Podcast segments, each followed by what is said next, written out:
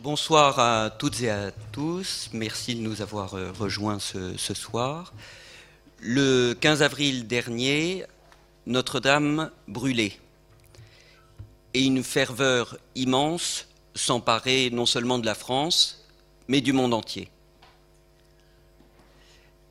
L'Institut national du patrimoine, qui forme les conservateurs du patrimoine et les restaurateurs du patrimoine, devait réagir à ce drame considérable.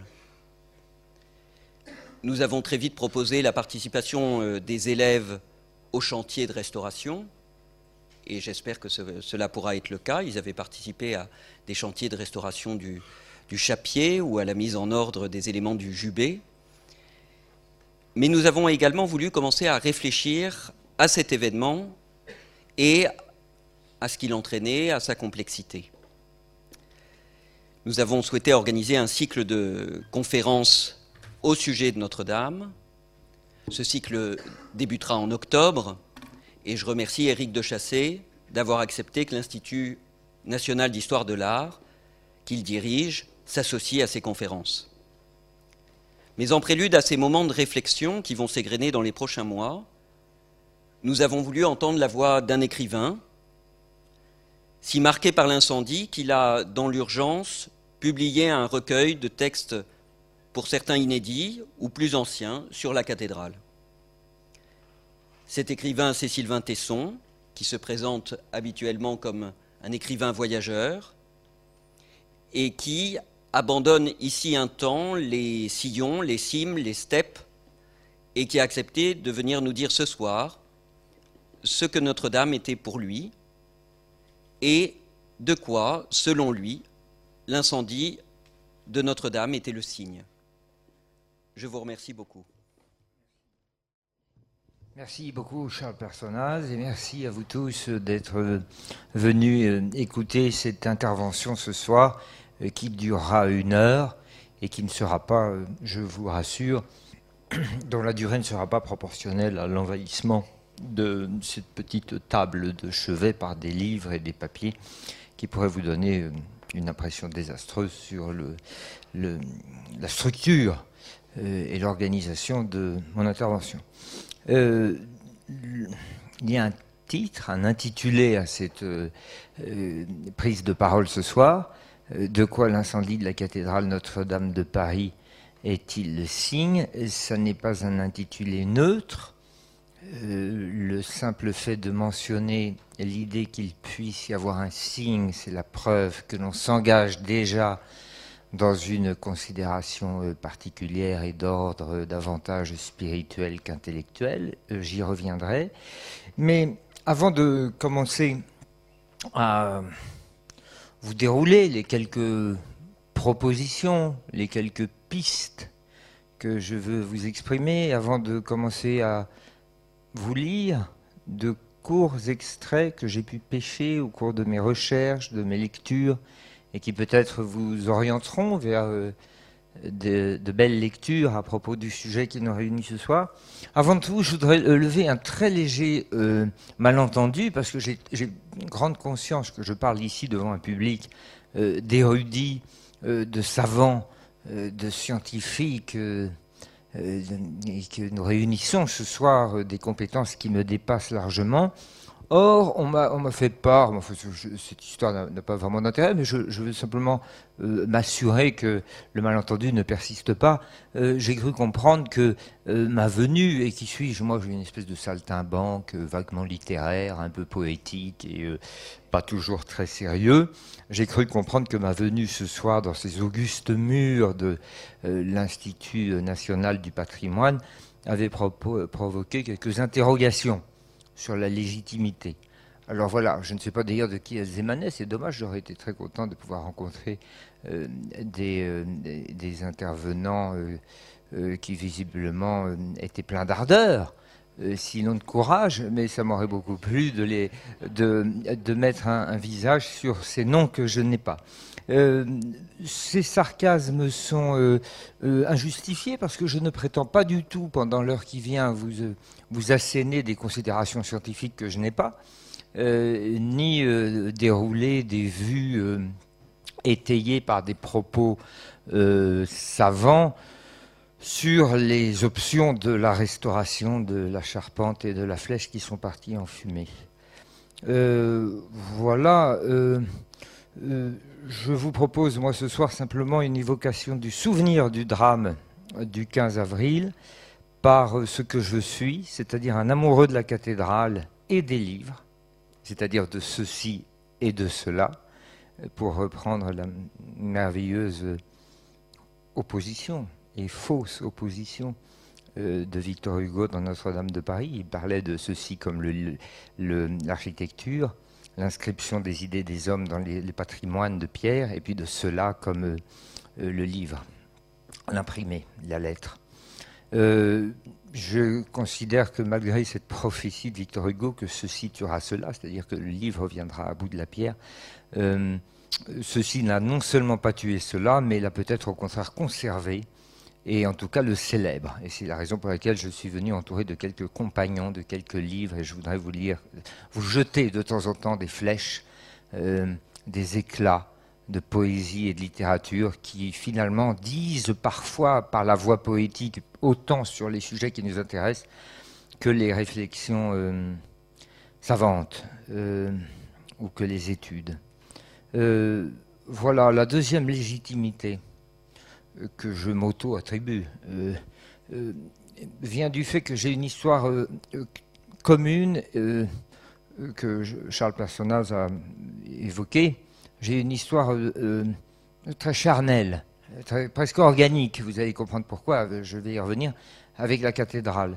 Je ne dis pas que ça m'autorise à avoir le moindre avis et à émettre la moindre opinion sur ce qui s'est passé, mais je dis simplement que j'ai fini par contracter un attachement qui dépassait le simple intérêt artistique, esthétique, intellectuel, voire spirituel qu'on peut lier avec un monument, mais que j'avais inscrit quelques pages de ma vie, de ma, biographie, qui n'a pas d'intérêt, mais il se trouve que j'ai inscrit quelques... Euh, quelques longs moments de, ma vie sur les, façades et sur les pierres de Notre-Dame. Euh, c'est-à-dire que je suis lié euh, charnellement à, Notre-Dame de Paris. Or, euh, je pense que on vit les événements sur deux plans. D'abord, on peut les vivre sur le plan de la raison. On est spectateur, on commente ce qui s'est passé. Les événements nous touchent plus ou moins intellectuellement. Et puis on le vit sur un deuxième plan qui est le plan, euh, un plan plus, spirituel, dans un autre ordre, pour reprendre la, trilogie des ordres, dans un ordre du cœur. Et moi, c'est comme ça, davantage que dans l'ordre de l'esprit, que j'ai euh, vécu l'incendie du 15 avril. Je vais donc vous dire ici combien la cathédrale avait pour moi une place dans l'ordre du cœur. Il se trouve que lorsque j'étais euh, enfant, euh, j'ai contracté une espèce de très mauvaise habitude qui était idiote, sur laquelle je ne m'étendrai pas parce que c'était une, pochade euh, d'enfants, d'adolescents, mais c'est ça qui m'a amené à considérer l'église gothique. Vous voyez que parfois euh, les voies de l'intérêt que l'on peut porter à l'architecture sont tout à fait scabreuses. Il se trouve que je me suis amusé quand j'étais un jeune garçon euh, mais je l'ai fait de manière industrielle et presque sérieuse. Je me suis amusé à escalader les monuments gothiques. Euh, dès que je voyais une cathédrale, un beffroi, une, basilique, euh, je grimpais. C'était plus fort que moi. C'était une sorte de démangeaison qui me faisait emprunter les lignes verticales aussitôt qu'elles se présentaient devant moi. Et c'est ainsi que j'ai tracé une espèce de carte géographique de ma passion nous étions quelques camarades, nous avons fini par être une petite bande de chats de gouttière, de vilains garçons. Nous aimions lire la poésie de Villon, nous aimions nous imaginer être des, des chats de gouttière ou des gargouilles ou des tarasques vivantes, et nous nous sommes beaucoup amusés euh, au nord de la Loire et jusqu'au sud de la Hollande à grimper tout ce que le miracle gothique avait réussi à élever dans le ciel du nord de l'Europe. Euh, nous avons escaladé ainsi des centaines de nuits euh, et des dizaines de cathédrales, la cathédrale de Reims, la cathédrale d'Amiens, la cathédrale de Rouen, la cathédrale d'Anvers, la cathédrale de Cologne, la cathédrale de Bruxelles, Sainte-Gudule, Notre-Dame de l'Épine, parfois des églises, parfois des beffrois, parfois des tours isolées, et nous étions euh, fascinés par cette élévation. Euh, il y avait en nous une petite, un, désir sans doute euh, une petite tentative de geste poétique. Enfin, le mot c'est tout de même de nous rendre des grâces un peu disproportionnées parce que c'était surtout, comme je vous le disais, une pochade d'étudiants et d'adolescents attardés, parce que ça a continué très tard cette pratique. Euh, il y avait quelque chose qui ressemble un peu, en tout cas, c'est ce que nous essayions de nous dire lorsqu'avec mes camarades nous grimpions sur les baies froids. Il y avait quelque chose qui ressemblait à ce poème des Illuminations où Rimbaud, à 17 ans, euh, avoue euh, mais en fait, il ne parle pas d'escalade proprement dite, mais de poésie. J'ai tendu des cordes de clocher à clocher, des guirlandes de fenêtre à fenêtre, des chaînes d'or d'étoile à étoile, et je danse.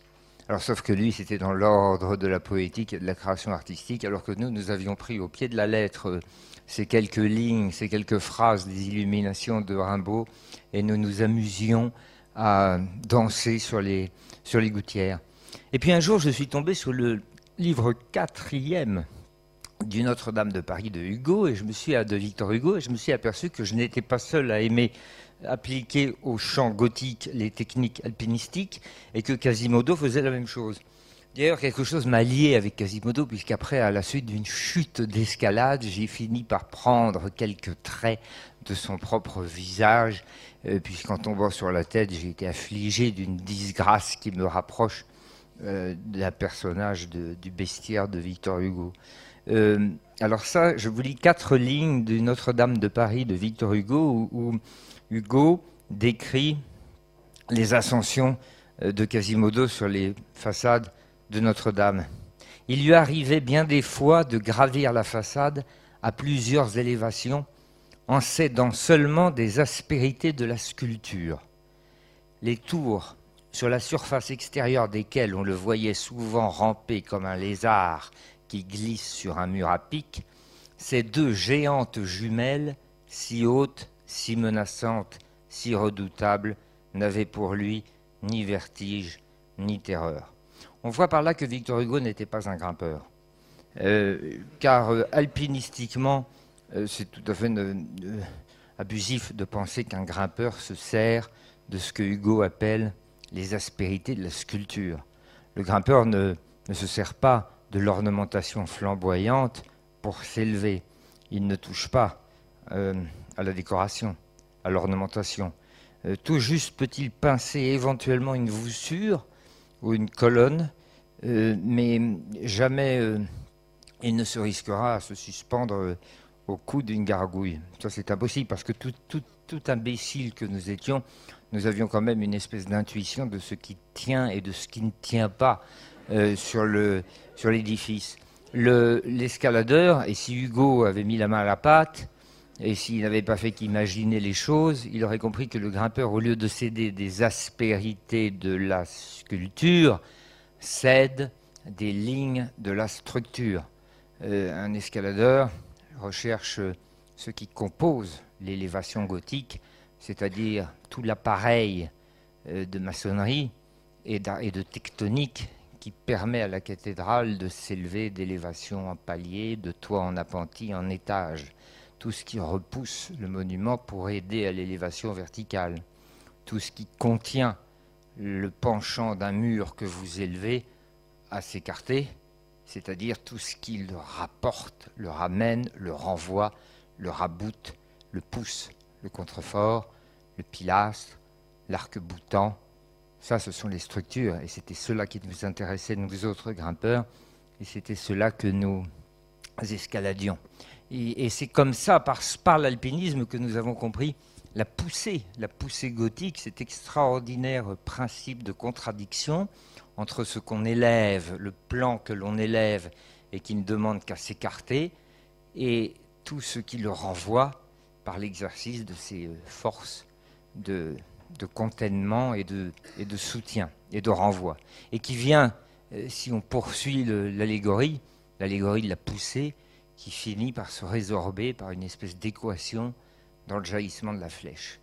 Nous sentions ça, non seulement nous le sentions, non seulement nous en avions l'intuition, mais d'une certaine manière, nous, nous, nous tâchions d'en tâter, d'en tâter l'incarnation physique, puisque nous nous servions de ces espèces de structures, de lignes qui nous permettaient de nous élever en suivant ces cheminements de la poussée gothique. Euh, plus tard, après en avoir eu l'intuition et après l'avoir vécu en grimpant, euh, je me souviens d'avoir beaucoup cherché cela euh, dans la littérature. Celui qui a le mieux décrit le principe gothique du jaillissement de la flèche et de l'élévation par le, les systèmes de, poussée, de force, de force qui essaie de contredire ce que les géologues appellent l'accrétion, c'est-à-dire l'ouverture d'une surface qui tombe euh, alors que la poussée essaye de la, de la ramener, c'est Peggy. Peggy, dans les deux présentations, celle de Chartres et celle de Notre-Dame de Paris, Peggy, dans ces deux présentations, a cette intuition du jaillissement de la flèche.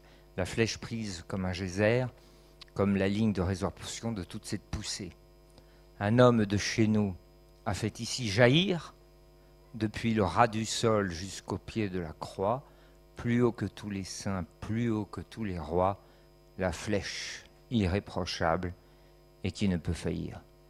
Et puis après, vous vous souvenez de la présentation euh, de euh, Notre-Dame de Chartres, la présentation de la Beauce à Notre-Dame de Chartres, où sous ce champ sémantique du jaillissement de la source du geyser est employé, alors je, vais vous faire grâce des 30 000 vers qui doivent être consacrés à la description de la flèche de, de Chartres, parce que Peggy avait la main lourde dans l'inspiration, lui-même était un geyser, alors que quand un geyser parle d'un geyser, eh bien ça fait une inondation. Un homme de chez nous, de la glèbe féconde, a fait jaillir ici, d'un seul enlèvement et d'une seule source et d'un seul portement, vers, votre assomption, la flèche unique au monde. Voilà, tout ce jaillissement, nous l'éprouvions, et c'est au fond ce que l'alpiniste va chercher. Et finalement, ça n'est pas tellement un hasard que le champ sémantique géologique euh, des montagnards euh, rejoigne parfaitement le champ sémantique des architectes gothiques, puisque, comme vous le savez, enfin, c'est des, choses très banales que je dis là, mais nous, ça nous émerveillait.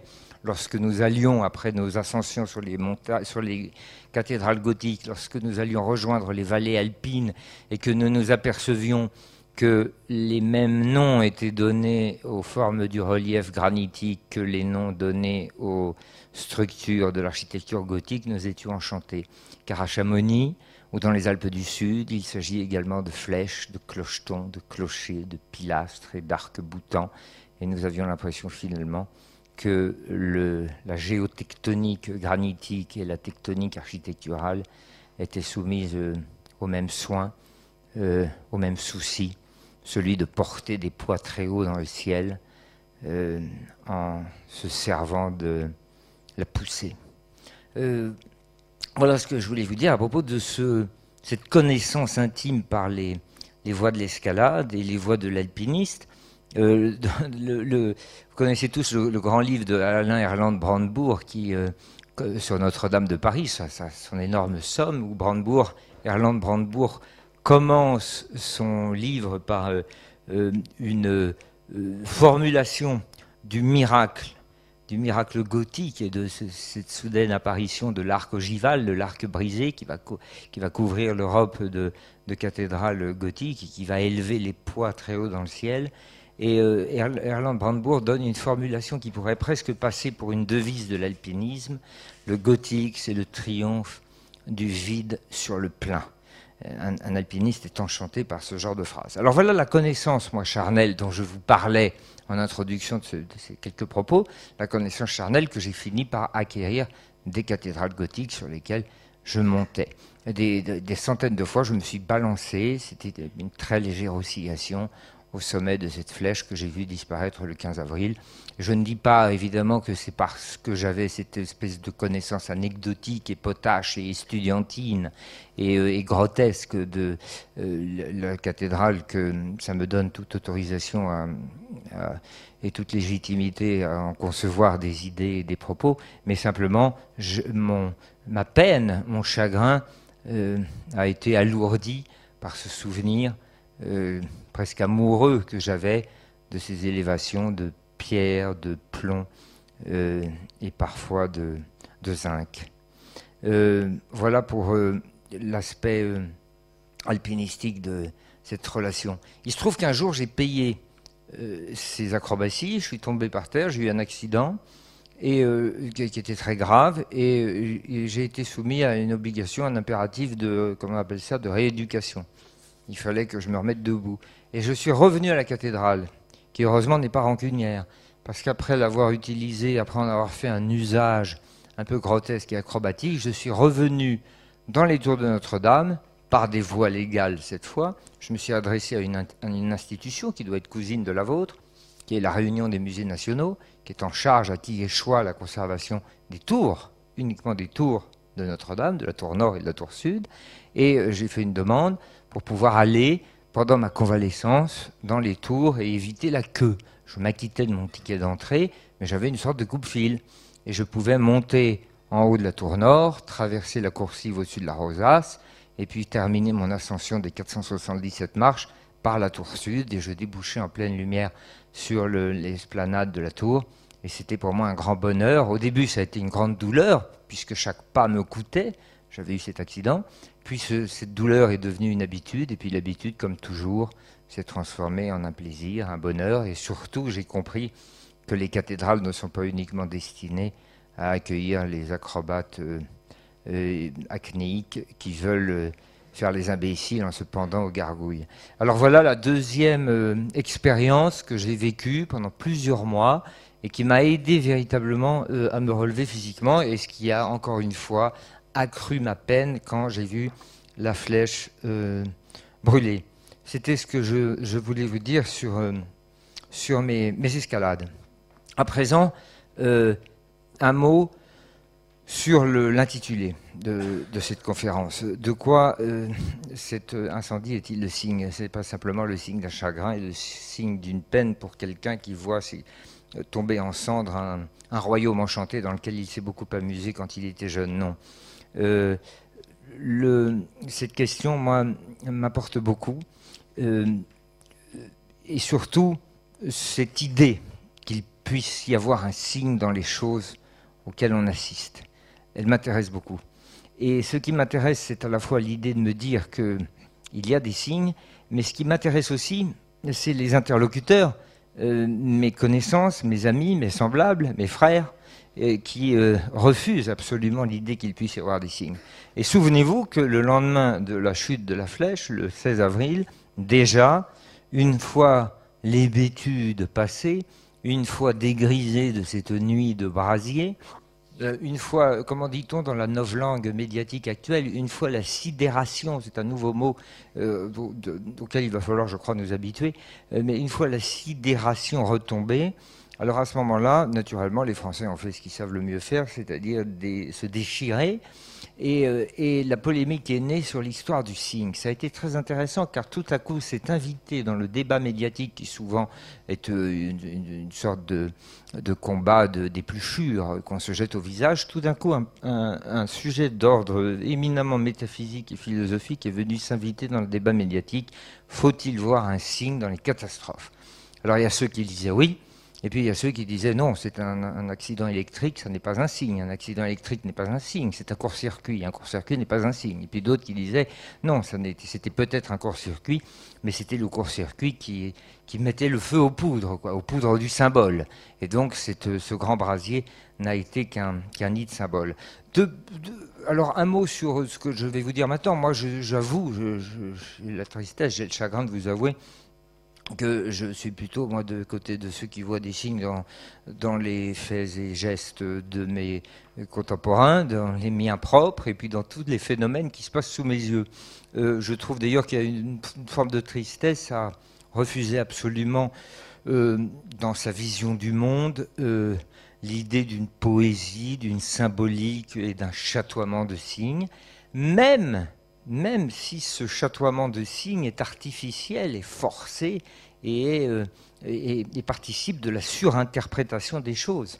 Je trouve au contraire que euh, la vie euh, est suffisamment courte pour qu'on essaye à tout prix de voir des signes dans les choses, même si on ne croit ni à Dieu ni, au diable. Et je voudrais vous dire un mot là-dessus. Je voudrais faire une éloge du signe et, vous convaincre qu'il faut se forcer à voir des signes dans les grands événements du monde, et même dans les petits d'ailleurs. Ça s'appelle la pensée symbolique. On peut appeler ça la pensée magique quand on n'est pas d'accord, parce que c'est un petit peu plus euh, euh, sarcastique de dire la pensée magique. En tout cas, je trouve que c'est une question intéressante, et je ne pense pas qu'il faille renoncer à enchanter le, monde et la vision qu'on en a de, de symboles. Je pense que c'est un jeu merveilleux de prendre au contraire tout ce qui nous arrive pour un livre d'heures euh, et de signes. Alors la première question, c'est la cathédrale est-elle seulement le signe de quelque chose? Et puis la deuxième, on le verra tout à l'heure, c'est si oui, si, elle est, si cet incendie est le signe de quelque chose, de quoi est-il le signe? Alors sur la première question, euh, faut-il voir dans, ce brasier, dans cet incendie, le signe de quelque chose? Euh, je, je, voudrais simplement commenter rapidement un, très beau petit passage que je vous recommande véritablement dans un livre de Paul Valéry qui s'appelle Variété, un, chapitre qui s'appelle Petites lettres sur les mythes. Paul Valéry, dans ce petit texte, nous donne un, un très bel indice sur l'effort que nous pourrions faire pour lire les signes, c'est-à-dire pour recourir à une lecture, un décryptage symbolique du monde, sans même forcément croire à ce qu'on se force à lire. Euh, il rappelle en deux mots que le récit, le mythe, la parole, le verbe, euh, l'invention, l'imagination, le roman est le fondement, le propre de, euh, de, l'homme. C'est-à-dire que, enfin, une certaine, certaine philosophie, enfin, qui est grecque, euh, euh, ordonnait le chaos du monde par le logos, lui va un peu plus loin. Euh, le, verbe, c'est ce qui nous permet de ranger le chaos du monde, mais Paul Valéry va un peu plus loin en disant cette phrase merveilleuse, au commencement était la fable. C'est-à-dire que le verbe permet d'ordonner le chaos du monde, mais il permet aussi tout à coup de créer une histoire qui va permettre aux hommes de vivre ensemble. Et il ajoute cette phrase dans cette petite lettre sur le mythe, cette phrase merveilleuse, Les anciens hommes, les hommes antiques mettaient leur philosophie à peupler l'univers aussi ardemment que nous mîmes plus tard la nôtre à le vider de toute vie. Et je dois dire qu'il euh, me semble qu'on peut tout à fait euh, penser qu'il n'y a eu dans le 15 avril 2019 que la conséquence d'un euh, incident électrique, d'un court-circuit, mais il me semble qu'on peut y voir autre chose. C'est-à-dire, pour reprendre les termes de Valérie, on peut soit vider euh, de toute vie euh, l'univers, soit le peupler euh, ardemment. Et puis, Valérie conclut son texte sur la valeur du mythe et de cette cotisation, de ce rassemblement, de ce rappel des symboles dans les événements. Mythe est le nom de tout ce qui n'existe et ne subsiste qu'ayant la parole pour cause. Euh, c'est-à-dire que c'est le récit, c'est le roman, euh, c'est le verbe, c'est l'imagination qui va non pas créer l'événement, mais qui va l'interpréter, peut-être le prolonger, peut-être l'enrichir. Et vous connaissez la phrase par laquelle il conclut euh, ses propos sur le mythe. Que serions-nous sans le secours de ce qui n'existe pas? Alors voilà, moi je me suis dit le soir de l'incendie, que serions-nous sans le secours de ce qui n'existe pas? Et ce n'est pas parce que je ne crois pas euh, qu'il y ait autre chose que les nuages et les étoiles dans le ciel. Euh, ça n'est pas parce que je ne crois pas euh, à une présence supérieure que je n'ai pas envie de croire à un signe. Euh, c'est une position qui peut vous paraître un peu acrobatique, un peu scabreuse, peut-être un peu, absurde, certainement, mais elle me semble intéressante parce qu'elle nous renvoie à l'idée d'une poétique permanente de l'espace. Alors la formulation n'est pas de moi, la poétique de l'espace, c'est ce merveilleux petit livre de Bachelard qui, en termes de, lecture des signes, des symboles et de chatoiement euh, des écritures cachées dans le monde, euh, à apporter les choses au génie. Écoutez ces mots de Bachelard dans la poétique de l'espace, dans l'introduction euh, du livre. Le retentissement d'un événement nous appelle à un approfondissement de notre propre existence. La question qu'on pourrait se poser, c'est qu'est-ce qui a retenti quand on a entendu la flèche s'écrouler. Et puis André Breton, un mot de son manifeste surréaliste qu'on ne lit pas assez parce qu'ensuite on l'a pris pour euh, une profession de foi euh, très formelle et très formaliste et très intégriste, euh, alors qu'il s'est d'abord agi de jeter à la face du monde une, une, une tentative de renverser totalement l'ordre de la vision des choses. Voilà ce que dit André Breton dans son manifeste surréaliste. Je crois à la résolution future de ces deux états en apparence si contradictoires que sont le rêve et la réalité, en une sorte de réalité absolue, la surréalité. Voilà, je voulais vous lancer ces quelques pistes, celles de Valérie, celles de Bachelard et celles d'André Breton, qui sont la même. Euh, que serions-nous sans le secours de ceux qui n'existent pas? Simplement pour euh, exprimer l'idée que le 15 avril 2019 euh, pouvait être pour certains d'entre nous une surréalité et un approfondissement, et pas uniquement le retentissement dû à un circuit électrique. alors quel signe maintenant? La deuxième question, c'est une fois qu'on a décidé qu'on allait se forcer, qu'on allait faire un bras de fer à la réalité pour la forcer à exuder euh, ces signes et ces symboles et ces significations. La deuxième question, c'est alors si c'est un signe, c'est le signe de quoi? Alors, il y a plusieurs euh, possibilités. Je vais les énumérer euh, sans m'attarder. Il y en a une qui est évidente. Il y a les hommes de foi, les catholiques, les chrétiens, voient un, monument millénaire flamber en quelques heures, et une flèche s'écrouler avec une espèce de, graphisme esthétique, quelque chose de monstrueusement beau. Enfin, c'est la, la, thèse du sublime et de l'horrifique. Une, gravure de Gustave Daumier vivante qui vient embraser la nuit de Paris.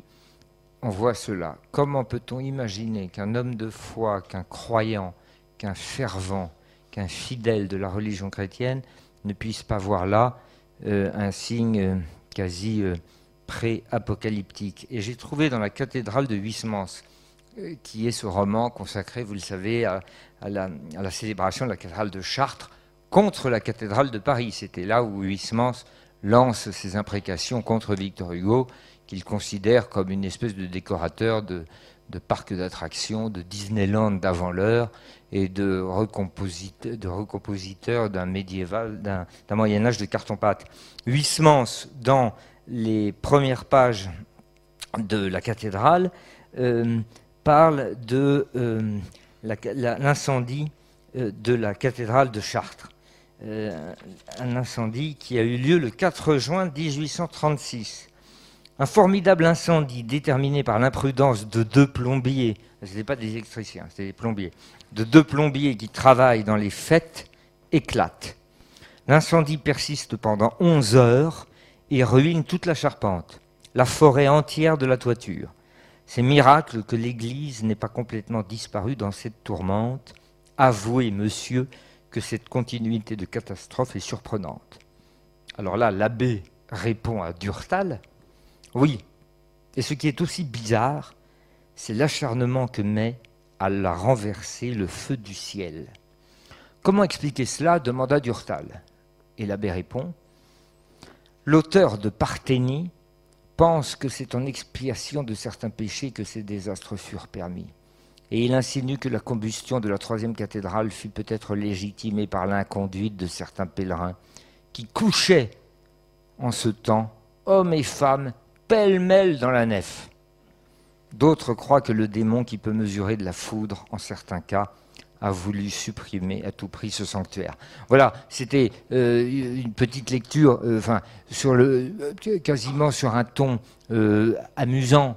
enfin, si, jamais on peut convoquer l'amusement dans, dans, affaires et dans ces souvenirs, une, une, lecture d'un court extrait de la cathédrale de Huysmans pour montrer qu'il y a forcément une vision chez le croyant de quelque chose qui appartient à la symbolique de la punition, du désastre, de quelque chose d'apocalyptique qui nous renvoie là euh, au, prix, euh, au prix que nous avons euh, à payer pour nos péchés. En tout cas, c'est ce que suggère Huysmans.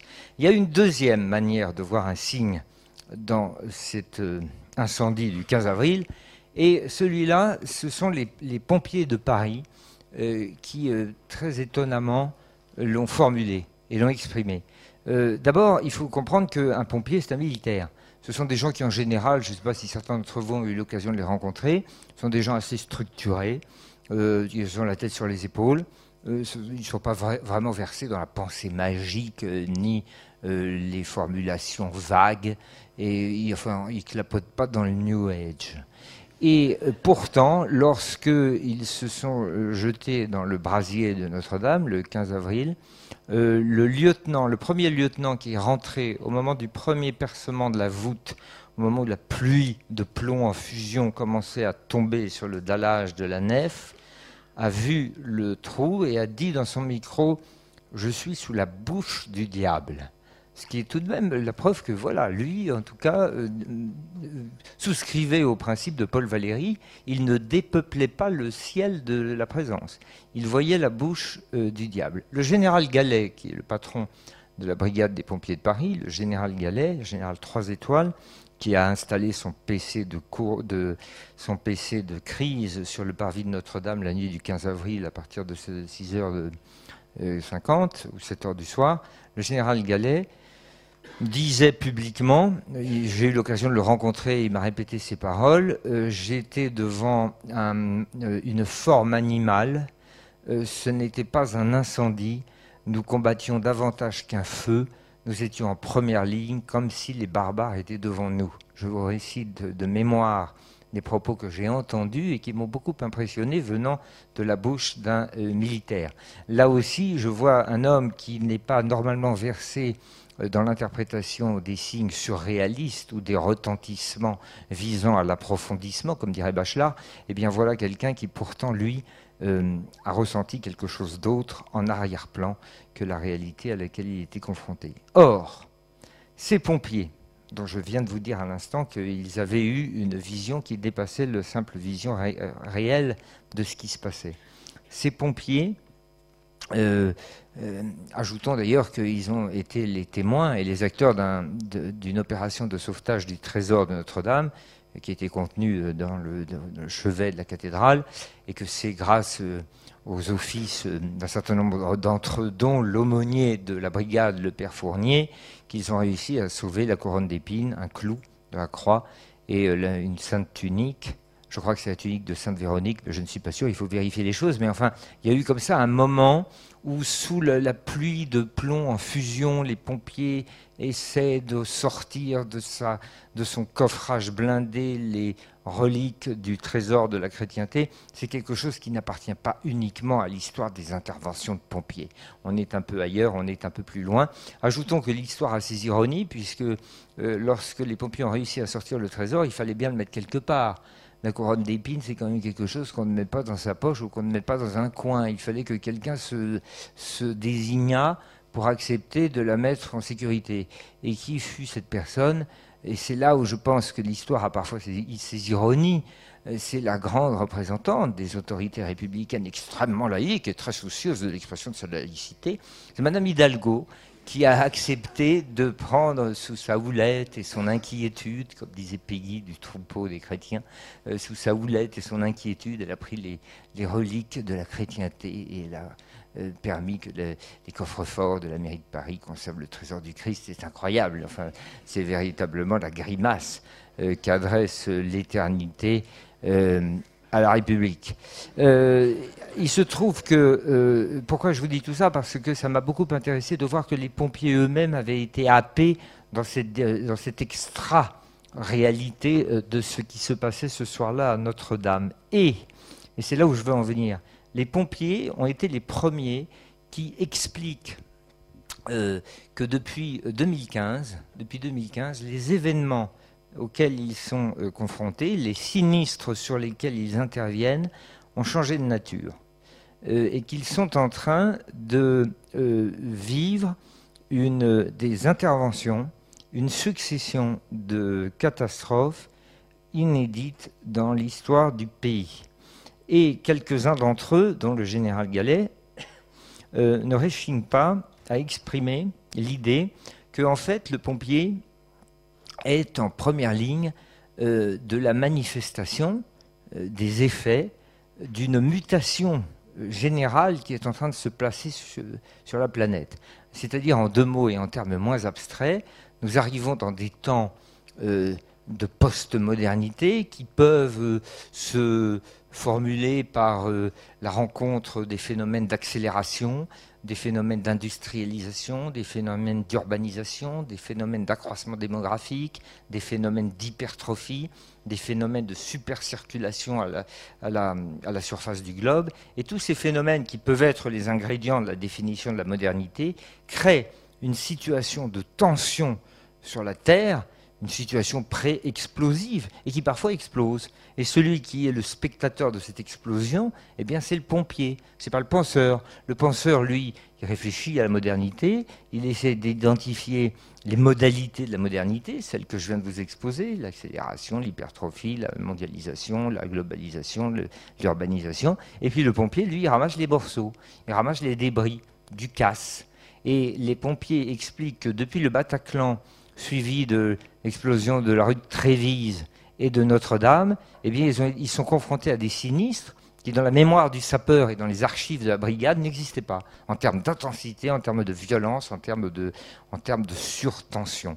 Euh, c'est très intéressant parce que, si vous voulez, le pompier devient le spectateur d'un effet dont la cause est notre euh, l'électrocution, l'épilepsie, le gonflement, la surpuissance qui est en train d'atteindre notre planète il faut espérer que euh, ces effets ne sont pas des, trajectoires et qu'un un jour, cette mise sous tension de la planète s'arrêtera. Mais moi, ce discours des pompiers m'intéresse beaucoup, et, et, je reviens à cette idée du signe.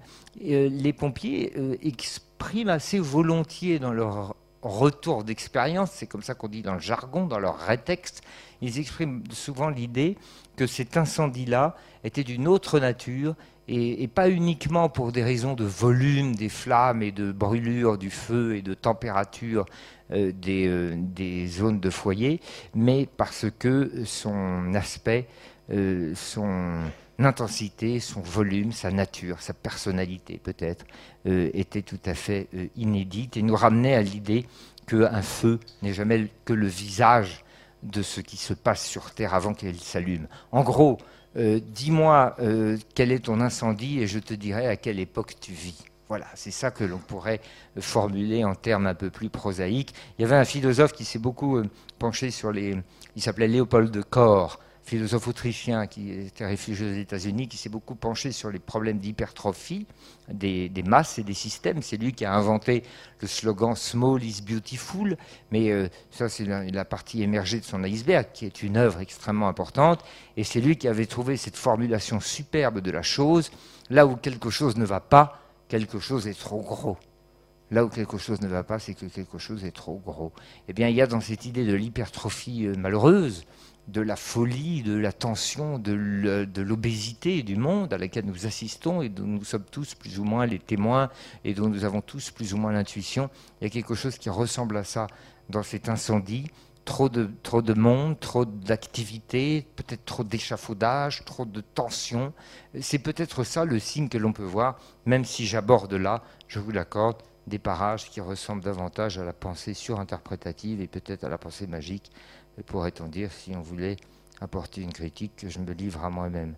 Euh, voilà l'effondrement de la flèche qui correspond avec l'immixtion dans le champ sémantique public, dans notre champ médiatique, à peu près au même moment, euh, c'est-à-dire au mois d'avril ou au mois de mai, du mot effondrement euh, pour parler de, des phénomènes climatiques et écologiques vers lesquels nous allons c'est intéressant de, se souvenir que c'est à peu près à ce moment-là que toutes ces idées de collapsologie dont on nous rabat les oreilles à longueur de journée, sans doute à raison, d'ailleurs sans doute à juste titre, avec parfois des argumentations qui sont tout à fait valables, mais tout ça a correspondu. Nous avons vu la flèche s'effondrer et l'effondrement comme euh, refrain médiatique est né à peu près à ce moment-là, ce qui vient accréditer la thèse de Léopold de Cor sur l'hypertrophie malheureuse des sociétés, et ce qui vient peut-être apporter un peu d'eau au moulin euh, des pompiers qui voient dans cette catastrophe le signe des nouveaux temps, d'un nouvel âge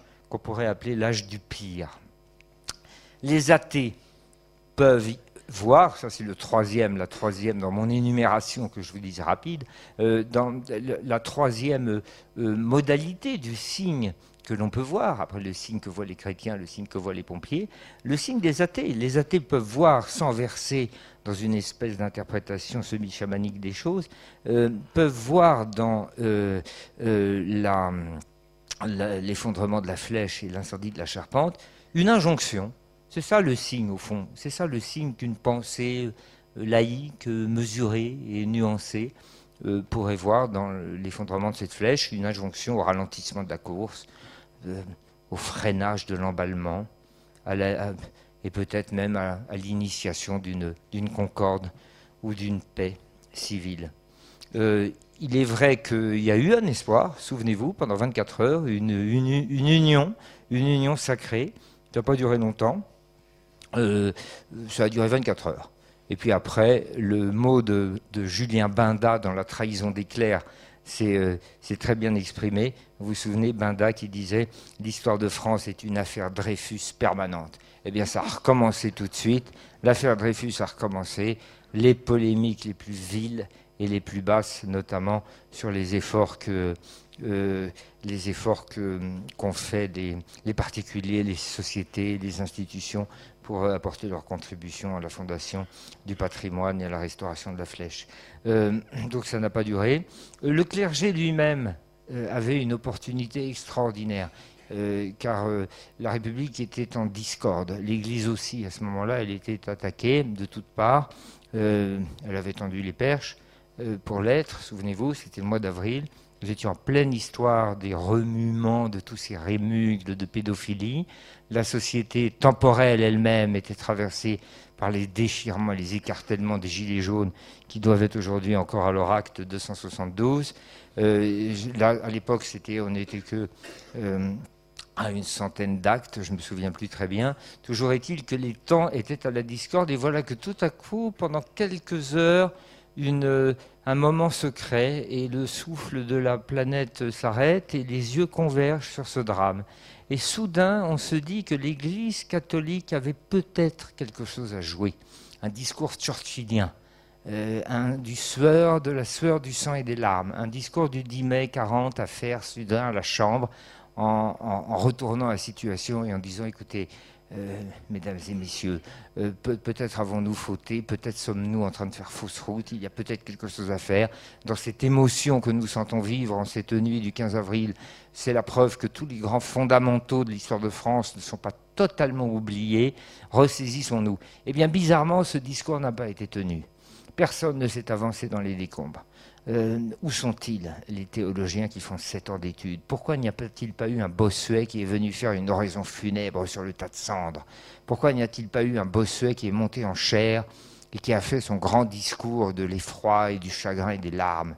Pourquoi n'a-t-on pu faire la semaine qui a suivi euh, l'incendie, le premier dimanche, euh, alors que la cathédrale Saint-Eustache a prêté, enfin a mis à disposition sa nef et sa chair pour l'archevêque de, la cathédrale de Paris. Euh, il y a eu un discours qui a été prononcé et qui, franchement, malgré tout le respect que je dois à cette éminence euh, ecclésiastique, c'était un discours qui n'était pas digne de la catastrophe qui s'était passée le 15 avril.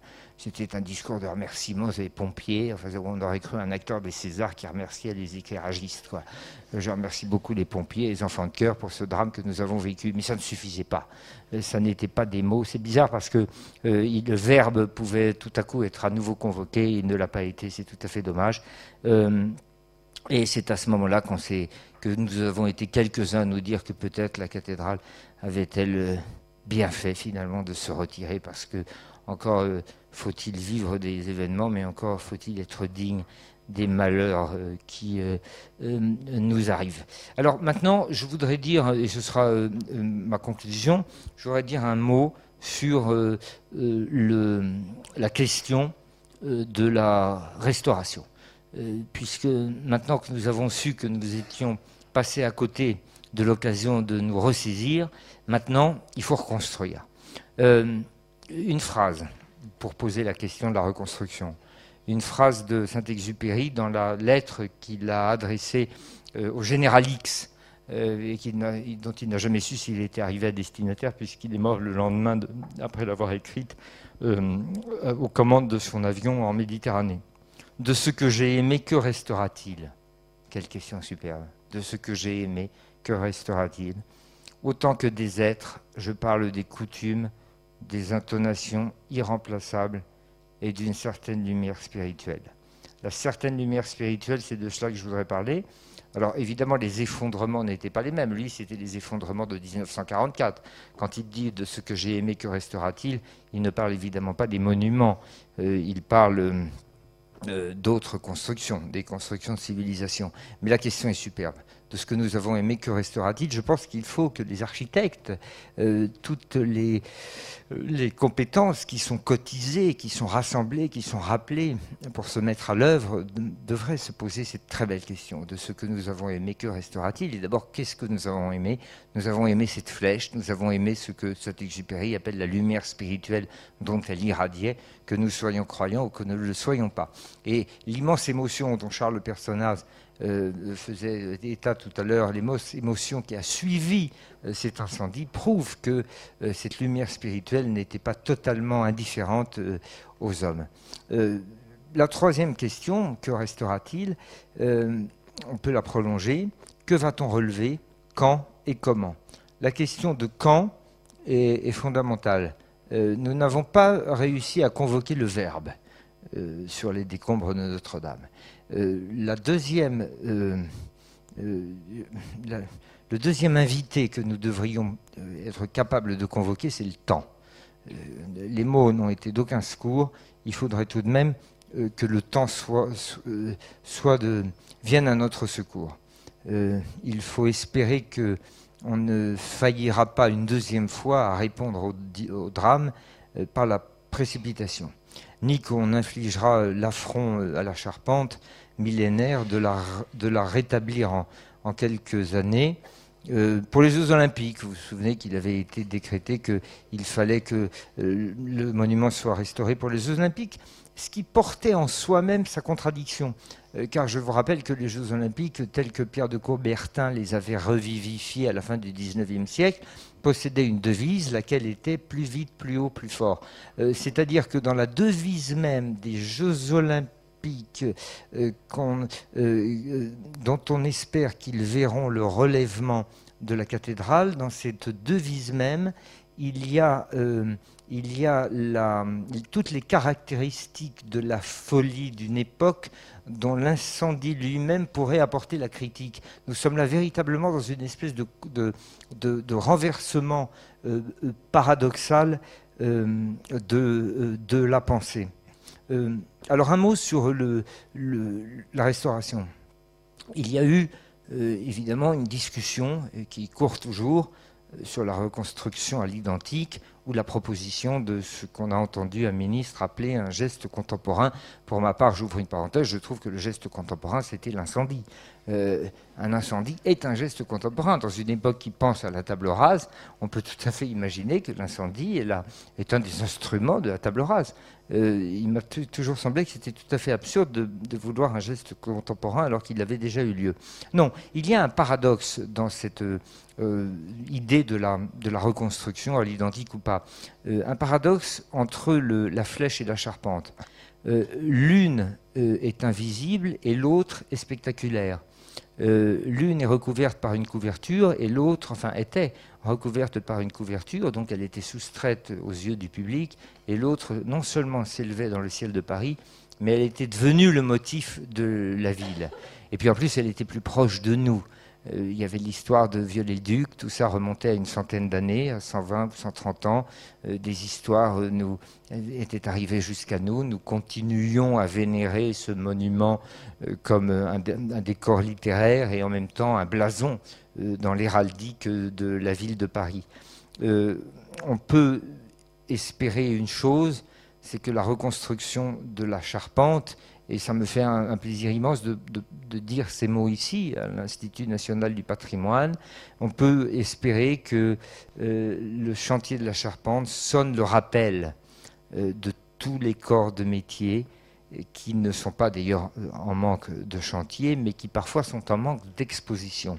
ce sera une occasion extraordinaire de d'opérer la grande reviviscence de tous les savoirs, de toutes les compétences, de toutes les, euh, de toutes les, connaissances, de tous les artisanats. Euh, une forme de résurrection de cette cotisation, de cette mise en commun de, de, savoirs et de métiers différents en vue de l'élévation d'un même corps de, de bâtiment. Et si je dis ça, c'est parce qu'au fond, bien qu'il ait été tellement décrié et tellement moqué pour des raisons euh, euh, pas toujours euh, très honnêtes, au fond, ça a été le, grand succès de l'entreprise de Viollet-le-Duc, qui a créé, à partir de 1860, au moment de l'érection de sa flèche, qui a réussi à recréer une forme de communauté et de collectivité de tous les artisanats, aussi antipodiques et aussi peu communs soient-ils, aussi singuliers soient-ils, en se servant à la fois des compétences de la main, de l'intelligence du geste, mais en se servant aussi d'un travail d'archivage et de documentation extraordinaire qui lui permettait de faire revivre ce qu'on peut imaginer être euh, un chantier médiéval où tout le monde travaille avec des cris, avec des jargons, avec des ordres, avec des connaissances, avec des visions du monde et avec des outils euh, différents. Les mains ne sont pas toujours blessées de la même manière, selon qu'on soit un charpentier, un ferronnier, un serrurier, un couvreur, ou un sculpteur ou un tailleur de pierre. Alors on peut imaginer que ce chantier, ça, c'est un vœu pieux, mais il faut faire des vœux pieux, que la construction euh, verra la reviviscence de, de nouveaux ateliers et euh, des nouvelles plongées dans, dans les archives. La seule imploration qu'on peut faire, c'est que les politiques ne s'en mêlent euh, pas trop et que les choses soient confiées plutôt à des, euh, à des architectes, à des universitaires, à des compagnons, plutôt qu'à des adjudants-chefs de la Légion étrangère ou des troupes d'assaut. mais enfin, ça, vous voyez ce que je veux dire, c'est parce qu'il est pas un, phénomène peut-être légèrement inapproprié euh, et, des, pensées de causalité bizarre. Euh, il y, a eu des, forces militaires qui ont été convoquées pour euh, s'occuper du destin de, ce chantier. Alors, un, mot sur un mot, et ce sera ma, conclusion sur la flèche. je voudrais dire une chose sur le sur Viollet-le-Duc on a beaucoup euh, entendu, euh, je n'y reviendrai pas, de critiques à l'égard de, la figure de, l'architecte de la flèche. Euh, on l'avait déjà beaucoup accusé de son vivant. Huysmans s'en est chargé avec beaucoup de drôlerie d'ailleurs. et après l'incendie, on n'a pas manqué d'entendre à nouveau retentir les critiques qui lui avaient été adressées, comme quoi il avait finalement fantasmé euh, beaucoup le, Moyen Âge et s'était servi de ce chantier pour créer un décor euh, turco-wagnérien tout à fait euh, fantasmagorique.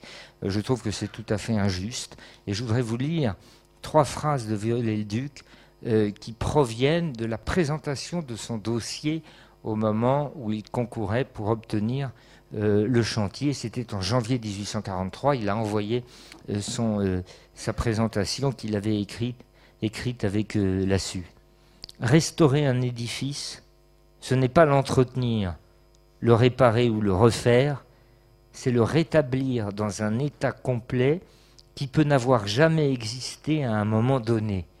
C'est incroyable, c'est-à-dire qu'il n'était absolument pas dupe. Et quand on a prétendu qu'il avait fantasmagoré, qu'il avait imaginé, qu'il avait fantasmé le, Moyen Âge et qu'il avait dupé tout le monde en créant cette espèce de décor de Bayreuth ou de Gustave Doré et en mettant des tarasques qui ne, qui ne provenaient que de son imagination par une espèce de narcissisme échevelé et de démesure suspecte et coupable, eh bien on s'aperçoit qu'il n'était pas du tout dupe puisqu'il disait qu'il était probable que ça n'avait jamais existé, mais que puisqu'il revenait à l'architecte la charge d'imaginer une prolongation du monument, euh, autant euh, qu'il euh, donne une, réponse en imaginant quelque chose. Voilà ce qui me semble être à verser au dossier de la réhabilitation de Viollet-le-Duc, si tant est qu'il faille le réhabiliter ce qu'il faut que le public comprenne, c'est que si jamais on reconstruit à l'identique la flèche de Viollet-le-Duc, ça ne sera pas la flèche du Moyen Âge, mais ça sera la flèche telle que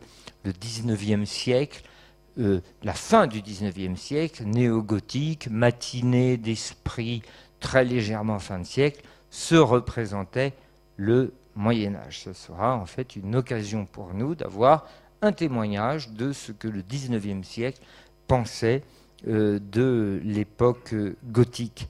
Euh, on pourrait d'ailleurs prolonger cette idée que dans la flèche, il n'y a pas le Moyen Âge, mais il n'y a que le XIXe siècle, en se disant que techniquement, à 20 heures, quand la flèche est tombée, c'est la flèche néo-gothique qui est venue crever la voûte gothique. C'est donc la représentation, pour parler en termes schopenhaueriens, qui a détruit la volonté. Il y avait la volonté gothique, il y avait la représentation néo-gothique de Viollet-le-Duc, et quand celle-ci s'est écroulée, c'est ceci qui a crevé cela. Euh, c'est euh, une chose qui, a sans doute été beaucoup, qui a traversé l'esprit de beaucoup d'entre nous, mais euh, qui devrait nous amener à nous méfier de toute tentative de, nous servir de nos représentations pour imaginer donner une réponse. Moi, je n'ai pas d'avis. il ne compte pas de toute façon, quand bien même en un. Je voulais simplement dire ces choses-là sur Viollet-le-Duc pour montrer que il, ne mérite pas, à mon avis, les, coups de griffe qu'on lui, euh, adresse. Euh, voilà. Euh, une dernière chose, philosophiquement, Viollet-le-Duc, me semble-t-il, a contribué à dire quelque chose sur l'architecture gothique qui est assez peu relevé et qui me semble intéressant parce que ça contredit une, un penchant que beaucoup de penseurs, beaucoup de philosophes et beaucoup d'écrivains ont à l'égard du gothique. Et ce penchant vise à dire que le gothique euh, euh, était une incarnation de la folie démiurgique euh, de l'homme. Or, Viollet-le-Duc, dans son texte qu'il a adressé à la commission de choix de l'architecte pour le chantier de Notre-Dame, le texte dont je viens de vous lire un extrait, dit une chose assez extraordinaire. Il dit que le gothique inspire l'humilité, touche le cœur et abaisse l'homme au lieu de le grandir. C'est-à-dire que au lieu de l'enorgueillir, abaisse l'homme au lieu de l'enorgueillir. C'est une idée qui est très étonnante venant de la bouche de Viollet-le-Duc, parce que d'abord c'est une idée qui fait la part belle à l'humilité, alors qu'on a beaucoup dit que Viollet-le-Duc était au contraire dans une un péché de vanité de narcissique. Vous savez qu'il s'est représenté dans l'une euh, des statues des douze apôtres qui flanquaient sur chacun de ces axes cardinaux la base de la flèche. Il se retourne vers la flèche, il fait le salut des compagnons et il tient dans la main sa règle d'architecte, de mesure du monde, euh, ce qui tout de même est... Euh, verser à l'égard de, la satisfaction de soi-même quand on se représente, quand on représente un des apôtres sous ses propres traits. Mais voilà tout à coup que cette phrase incroyable où Viollet-Duc fait euh, rend ses dévotions à l'idée de l'humilité me paraît très intéressante parce que au contraire, euh, on peut retrouver dans la longue lignée des penseurs et des écrivains qui se sont intéressés à l'architecture gothique, comme je vous le disais à l'instant, l'idée que le gothique a préfiguré l'année zéro du moment où l'homme a rompu avec la mesure et l'équilibre du monde. C'est-à-dire que tout à coup, il y a eu l'arc brisé, on a décidé d'élever les flèches, on est sorti de l'époque romane, on est sorti de cette espèce d'amitié, de conversation avec le monde de l'édifice roman, avec son environnement. Jusqu'alors, on faisait des petites églises, elles étaient trapues, les matériaux provenaient des carrières qui étaient immédiatement environnantes. L'arc de plein cintre ne permettait pas qu'on élevât trop les volumes. L'église était, petite, elle était charmante, elle dépassait à peine le toit des maisons, on la voyait, elle n'écrasait pas, l'homme venait prier à travers ses murs épais, elle était un œuf, elle avait une forme de protection, et tout à coup, sans qu'on sache d'où arrive cette technique, voilà que l'arc brisé, l'arc ogival, permet de monter à 100 mètres, à 120 mètres, à 150 mètres les volumes, et à ce moment-là commence la course déchaînée, la course de la démesure, la course olympique. Plus vite, plus haut, plus fort, commence cette espèce de démesure, de la course des gratte-ciel qu'on connaît aujourd'hui, avec Pékin qui dit Moi j'ai la plus grosse, euh, qui dit ça à Shanghai, qui dit ça à Dubaï, qui dit ça à New York. Et c'est la course effrénée vers le ciel, et c'est l'homme qui veut se mesurer à Dieu. Beaucoup de penseurs l'ont dit. Je vous lis une phrase de Simone Veil que vous connaissez tous, dans un petit livre qui s'appelle L'agonie d'une civilisation, où elle parle de la fin du monde roman. Et il y a ce mot incroyable. L'architecture, quoiqu'ayant emprunté une forme à Rome, n'a aucun souci de la puissance ni de la force. Elle parle de l'architecture romane. Aucun souci de la puissance ni de la force, mais uniquement de l'équilibre. Au lieu qu'il y a quelques souillures de force et d'orgueil dans l'élan des flèches gothiques et la hauteur des voûtes ogivales. C'est tout de même une accusation très forte, la souillure et l'orgueil. Elle a été reprise tout au long du XIXe siècle enfin elle c'est le 20e, mais tout au long du 19e on la retrouve, au long du 20e siècle aussi. Celui qui s'est fait le chantre de cette accusation du gothique comme une espèce de, moment euh, faustien où l'homme euh, déclare, avec les outils de la technique, la guerre à l'amitié avec le monde et à l'équilibre et à l'harmonie, c'est Julien Gracq, le géographe, Julien Gracq. Euh, L'Occident, c'est la civilisation faustienne qui serait né aux environs de l'époque gothique, l'époque des cathédrales. Là, il y a un changement complet de l'esprit. Le sentiment que l'on a du monde va muer. C'est la poussée vers l'infini, vers l'inconnu, qui donne le sentiment, la nécessité de franchir les limites. C'est absolument typique de l'Occident. Voilà, donc ces deux phrases, elles sont importantes parce qu'on voit tout à coup cette espèce de dimension du gothique qui est comparée, qui est le synonyme de lubris chez beaucoup de penseurs, et ça m'a intéressé de voir que Viollet-le-Duc, lui, ne souscrivait absolument pas à cela, alors qu'évidemment, euh, le résultat de ses travaux et de ses chantiers pouvait donner tout à fait l'impression euh, du contraire. Euh, c'est quand même quelque chose d'intéressant, cette idée du gothique qui a été considéré comme le, synonyme de l'ubris humain, parce que certains ont vu dans euh, le, gothique un, un, temps, le début, l'année zéro d'un temps d'effroi et de démence, dont nous-mêmes pouvons croire qu'il était responsable de l'écroulement de la flèche. Et là encore, il y a quelque chose de tout à fait paradoxal dans cet événement du 15 avril 2019, puisque ce qui est tombé, ce qui était le plus spectaculaire, ce qui a fait retentir le cri d'effroi, c'était, il y a quelques siècles, ce qui était justement pris pour la cause de l'effroi. Alors, bon, ce n'est pas avec les contradictions qu'on fait avancer la pensée, mais c'est tout de même intéressant de les relever, surtout quand quelqu'un comme Viollet-le-Duc, qui a été tellement décrié, euh, échappe à cette, euh, accusation un peu rapide. Voilà, moi je peux espérer que le chantier de la reconstruction donnera plutôt raison à Viollet-le-Duc qu'à Simone Veil, c'est-à-dire à l'humilité plutôt qu'à l'orgueil. J'espère qu'il euh, sera, ce chantier, euh, celui du temps long, euh, des métiers, de l'entente, des signes, des symboles, et pas celui de l'arrogance, ni de la précipitation, ni de la soumission à la technique. Je crois que l'immense émotion encore une fois, elle n'a pas duré très longtemps. Enfin bon, 24 heures pour la France, c'est pas mal. 24 heures d'union sacrée. Je crois que l'immense émotion prouve qu'il y a encore de vieux fondements d'unité dans un pays très divisé. Et je préfère me dire qu'il y a là le signe d'un sentiment collectif, dans le chagrin. Cela vient contredire l'idée de l'identité selon euh, Maurice Barrès.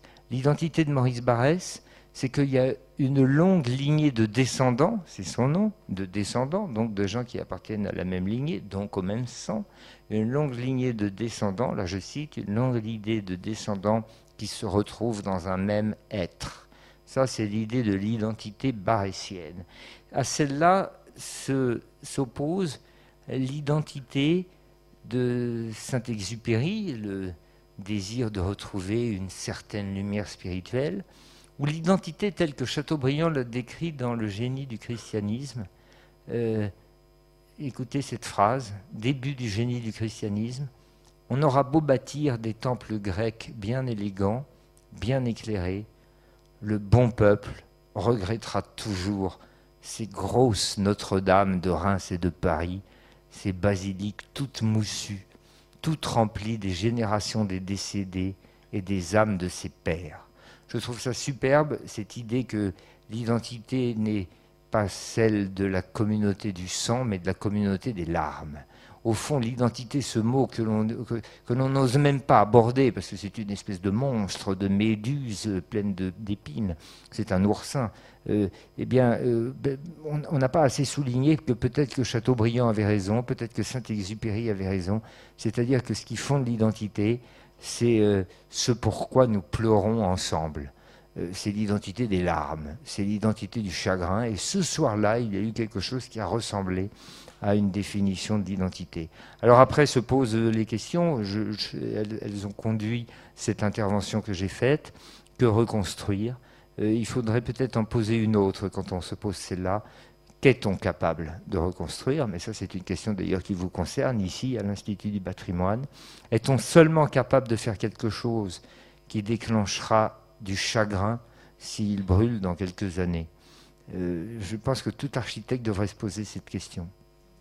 Est-ce que je fais quelque chose qui dira aux générations futures quelque chose de nous-mêmes, quelque chose de grand, quelque chose de noble, quelque chose qui arrachera des cris si jamais il s'écroule Et toute société, parallèlement, ceux qui ne sont pas architectes, doivent se dire sommes-nous dignes du malheur qui nous échoua Et eh bien voilà, je suis content d'avoir posé ces questions ce soir et je vous remercie beaucoup.